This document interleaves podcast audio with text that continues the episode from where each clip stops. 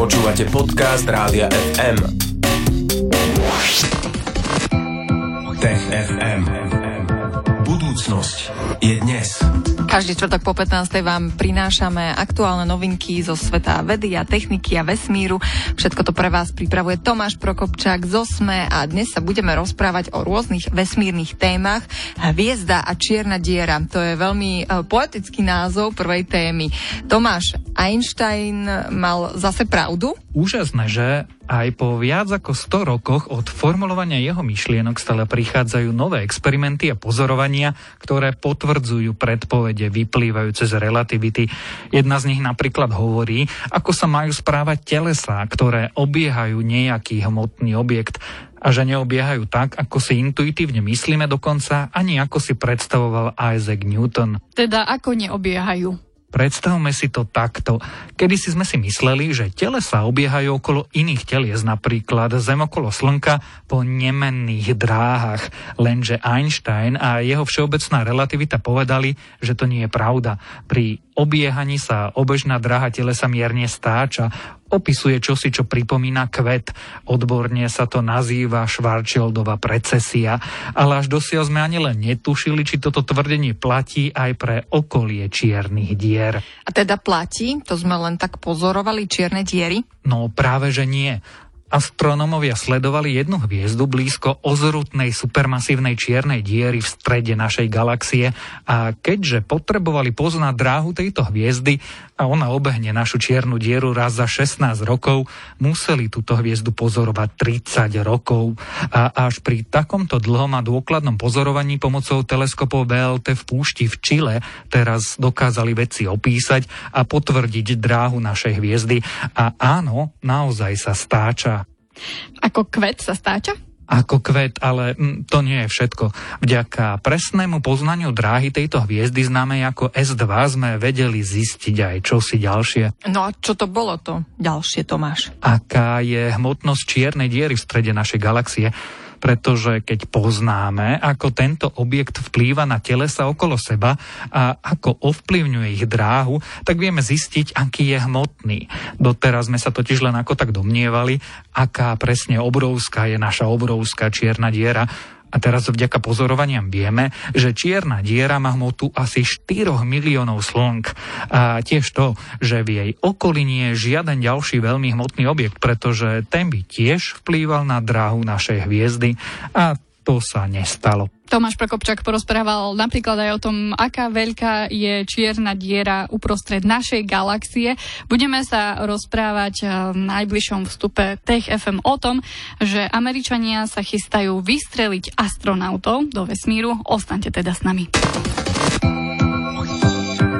Tech FM. Pekné popoludne všetkým. Aktuálne máme 15.26 a venujeme sa našej pravidelnej štvrtkovej rubrike Tech FM, ktorú pre vás pripravuje Tomáš Prokopčák. Sú to rôzne novinky zo sveta vedy a techniky a dnes sa rozprávame predovšetkým o vesmíre. Už sme rozprávali o hviezde a čiernej diere a teraz sa ideme rozprávať o astronautoch. Američania plánujú uh, vystreliť astronautu do vesmíru.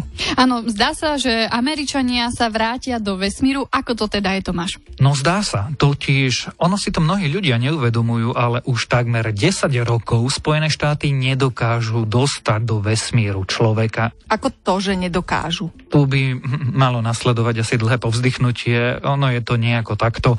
Američania mali kedysi raketoplány, ale ten program v roku 2011 skončil.